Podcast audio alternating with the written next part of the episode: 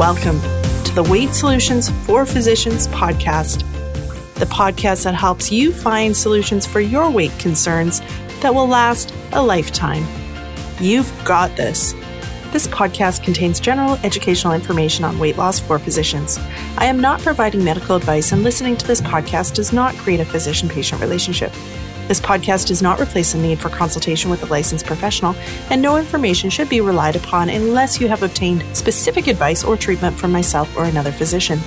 Please review the terms and conditions located at w w w dot weight solutions for physicians dot c a before continuing. Welcome to episode one thirty-nine of the Weight Solutions for Physicians podcast. I'm your host, Siobhan Key. Thank you for joining me.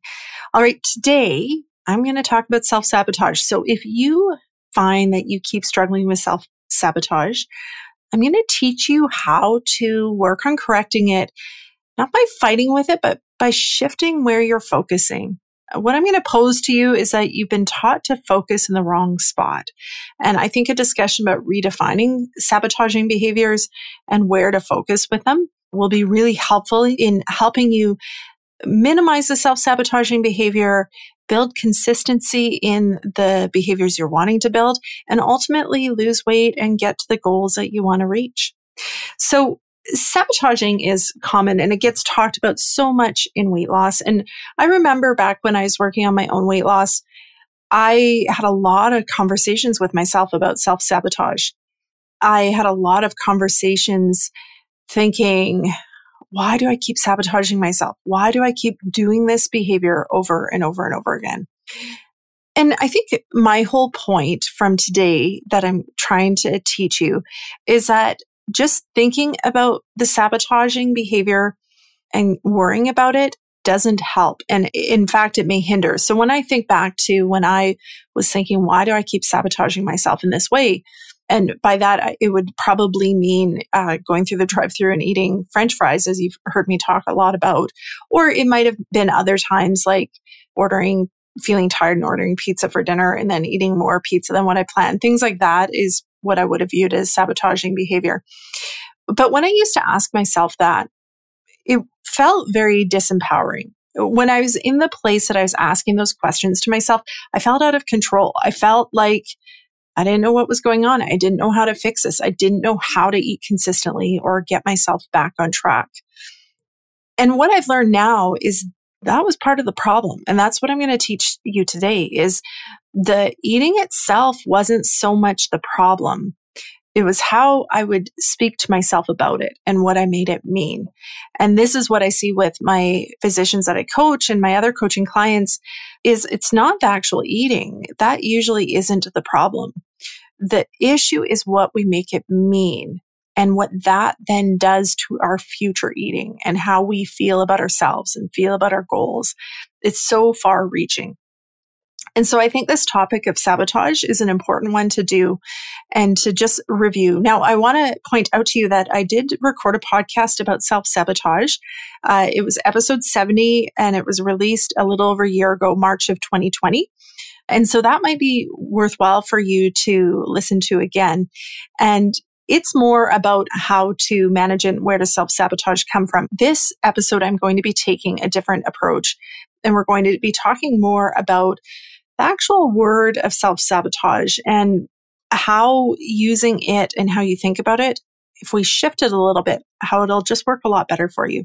So kind of similar to what we did with permissiveness in last week's episode. If you haven't listened to that episode, listen to it. Because again, these words and how we use them, there's certain words in weight loss that create some fear for us. And I see it with the people I work with. It creates fear in how they're approaching food. And those words and that fear that they create don't really help you with losing weight in the way that you want to. I think too, this self-sabotaging, the thoughts about it, as physicians, where we think we should know how to lose weight, and we think we should just be able to magically eat all the healthy food because we know about health and we know about the health implications. And then when we don't, we have a lot of shame with it. And self-sabotage behavior can be very related to this. And the concept of self-sabotage can drive some of that shame. It can make some of the behavior feel worse, and it can build on almost every physician that I work with who has weight issues or eating issues has some element of shame. And if this is you too, you are not alone, has some element of shame about being a physician that hasn't figured it out. And one of the things we're going to talk about today is how you're defining this self-sabotaging behavior. Is it helping you? Or maybe does it contribute to that shame that ultimately doesn't actually help you get where you want to go? I think it's such an important topic because something like self-sabotage, I think a lot of us just assume it's a given that we have to define it this way. But how we define these words and which words we choose to use matters so much. And the more I do this work, the more I realize the words matter. We can define things in a certain way that feels factual. It feels like that's just how they've always been. That's how everybody describes it. But it doesn't mean it helps you. It doesn't mean it's what you should use to describe it for yourself. So what I want to tell you, so the definition I was thinking about today, like how would you describe self-sabotage? Well, the definition I would use today is it's eating that is in direct conflict with your goals or other behaviors. It could be other behaviors that create self-sabotage too. But for the purpose of today's talk, we're talking more about eating. So it's eating that occurs in direct conflict with your goals. And what I want you to know, and the takeaway point I want you to take home today, is that the self-sabotage occurs not in the eating itself, it occurs in your thoughts about the eating. That's where the sabotage occurs. The eating itself, and I'll talk you through this, eating itself is not the sabotage. And so if you can shift your focus from the eating and focus instead about what you think about the eating, you're going to really minimize how much eating feels like self-sabotage. Now, what I also want to pose to you, and the second sort of takeaway point I want you to listen to is, is self-sabotage a good concept for you? What I was talking about before is all words, all definitions, all labels that we use for ourselves are optional. And self-sabotage, when you think about it, it may not be helpful for you. So while you listen to today's episode, I'm using the term self-sabotage, but I really want you to think for yourself on whether or not this works for you, whether or not you actually want to keep this term, or if it would be helpful to phrase it in a different way. And when I think about my personal experience that I was talking about at the beginning of this episode, I don't think labeling it as sabotaging behavior, like that sort of passive thought of why do I keep sabotaging myself like this, I don't think that was helpful for me. Back then, if I had had a way to own it and think in more of an empowering way, I feel like it would have been so much smoother. And and I probably know it would have been so much smoother and I would have lost weight a lot faster because that would have meant that I'd found the coaching tools that ultimately worked and that I believe everybody needs to lose weight and keep it off, and to that everybody needs to create that customized, comprehensive approach that's so much more than a diet that actually will work for them. And this is part of it, looking at topics like this, like self-sabotage, and really deciding and having the empowerment for yourself to decide, do I like this for myself or do I want to rephrase it? Do I want to think about it a different way? That's a huge piece of creating that customized approach for yourself that is so important for you, you to actually be able to lose weight and keep it off. And that's what we do in Stress Eating S O S, my coaching program, is we work on all these little nuances of how do you actually customize what you're doing so it fits with you, your brain, your life, and it feels the best. Because honestly, guys, if you're losing weight or working on losing weight and it feels like crap, it's not going to last. It doesn't work. You have to find the ways where whatever you're doing to lose weight feels good. You feel content. You feel happy about it. And I think we have this belief that to lose weight, it has to feel like a struggle. It has to feel difficult. It has to feel like restriction. And we were taught that through diet culture. So if you have that, it's totally fine. But I do believe it plays into this concept of self-sabotage, because if you think that to lose weight and be successful, you're going to be deprived, you have to be really, really careful that there's no room for mistakes, no kind of buffer zone to make different food choices sometimes, then you're going to flip the other way in your eating sometimes, because our brain just does not like long-term deprivation. Our willpower supply is limited. So you can be managing it with willpower for a certain length of time, but at some point that willpower runs out and then your eating will flip. So if you're depending on just hanging in there and doing things the hard way, it's not going to last. It's not the right way to do it. You need to take the time to figure out how can you do this where it actually feels good, where it feels manageable, where you enjoy the food you're eating, where you're not feeling hungry all the time.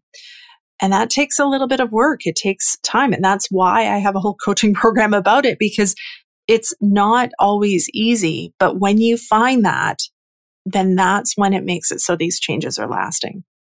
And so when you're holding on to that belief that it's going to be hard, it's going to be difficult, you have to be perfect to be doing it right, it sets you up for self-sabotage. It sets you up to be the flipping back and forth.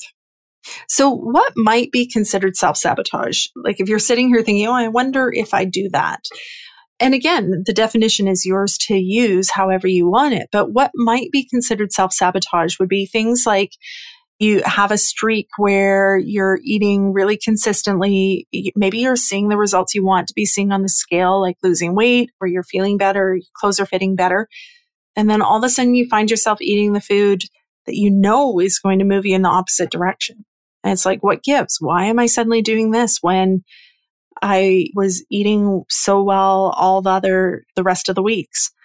And this is actually something that came up in one of my coaching calls this morning with one of the Stress Eating S O S groups, is this concept of like, it was going so well and now it all feels hard. What happened?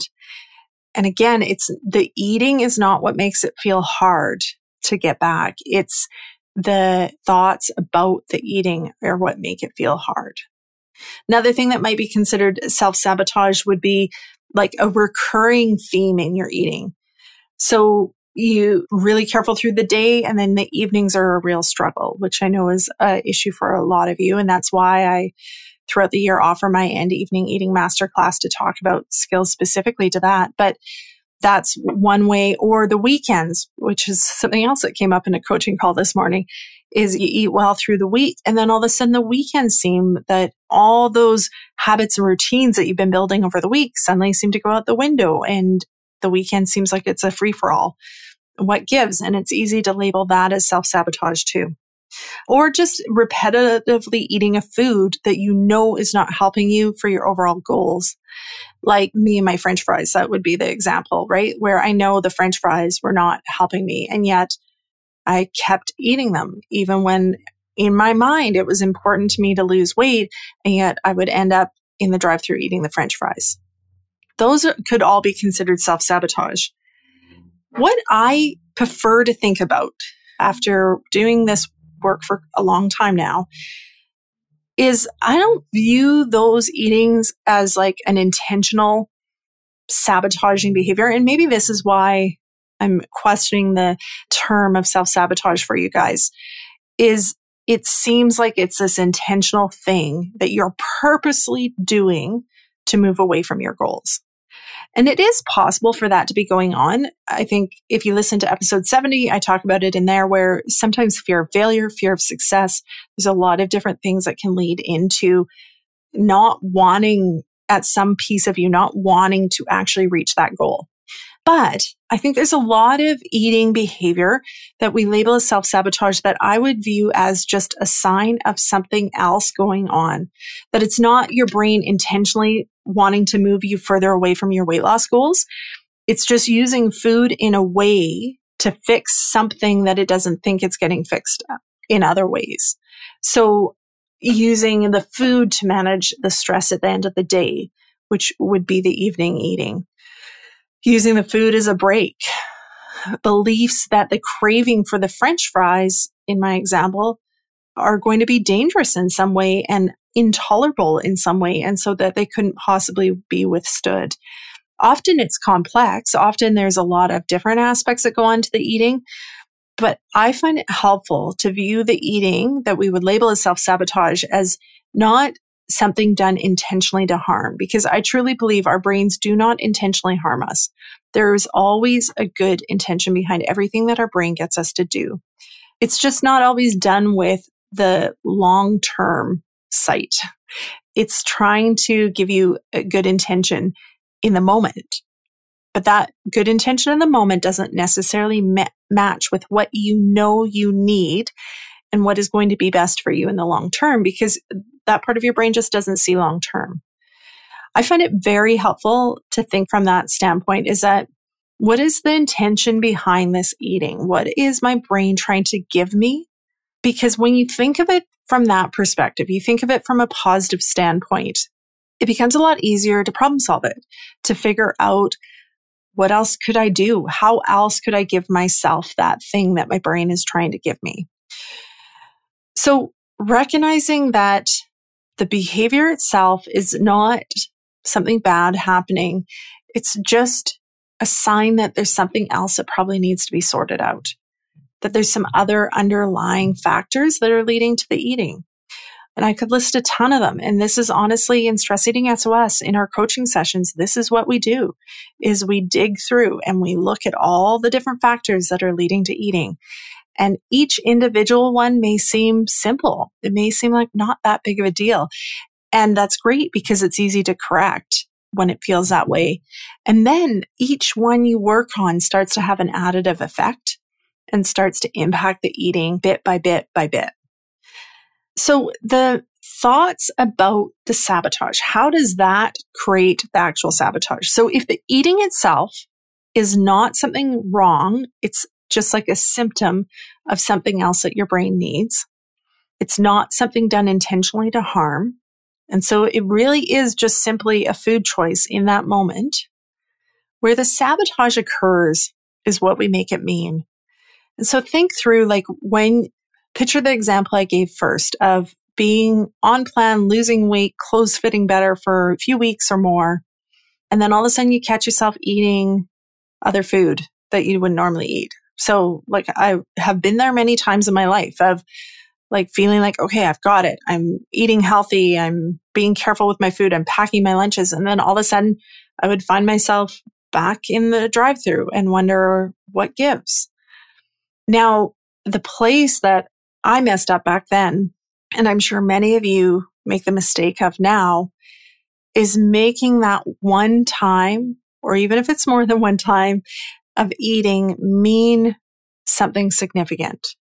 And so if I use my example, picturing back in the drive-thru, and I'd be thinking, oh, well, here I am again. Like, I just can't stay away from this. I, I'd be feeling shame that I was back there and making it mean things about my ability to make food choices and whether or not I would ultimately lose weight. And guess what would happen? All those thoughts would make me feel really disempowered. I would feel out of control. And then fast food visits would start creeping back into my life.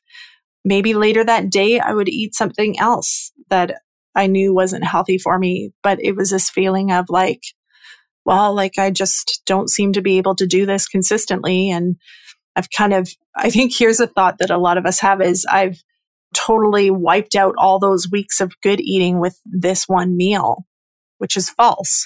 It's not how our bodies work, guys. But we think that, so then we have more meals like that because we've already wiped out all the hard work that we had done. That's where the sabotage happens. It happens in those thoughts. It happens in what we make the food and the eating choices mean. And then you can see how that then perpetuates itself. And maybe if you start building a belief of like, well, every single weekend, I can't control myself around food, that then becomes a sabotaging thought. So the food choices that happen on the weekend don't create further food choices. It's your thoughts about them that create further food choices and create the sabotaging behavior where it becomes recurrent. if you have a thought about a certain food, like the French fries, I had huge thoughts about my inability to control myself around them, that maybe I would never be able to stop eating them. And guess what? That became a self-fulfilling prophecy. It was really hard to stop eating them. And if my brain offered them as a suggestion, I would end up eating them because I had a core belief that I couldn't control myself around them. And that is what the sabotage was. The fries were never the sabotage. The food is never the issue. I want you to really think about that. The food is never the issue. It's always how we're thinking about it. It's what we think about it that makes it seem so desirable. It's what we think about the healthy food we've been working on eating that makes it feel less desirable. And it's all the self-defeating and failure-type thoughts we think when we feel we've made a choice we shouldn't have that creates the sabotage. So I want you to take a moment and think through with your own eating and think through where this shows up in your life. Think through the last time where you may have felt like you've sabotaged yourself with your eating. And then what I want you to do is try to remember what you thought about right after you ate. What thoughts came up for you? And then what did you think? And I want you to really do this. Pause this podcast if you need to, because this is really important. Ask yourself, last time I ate and it felt like I'd sabotaged myself, what did I think? And after I thought that, what did I think? And then follow the chain down and see where it led you. There's a concept called behavioral chains where one thing leads to another, leads to another, which actually is what join up two different behaviors.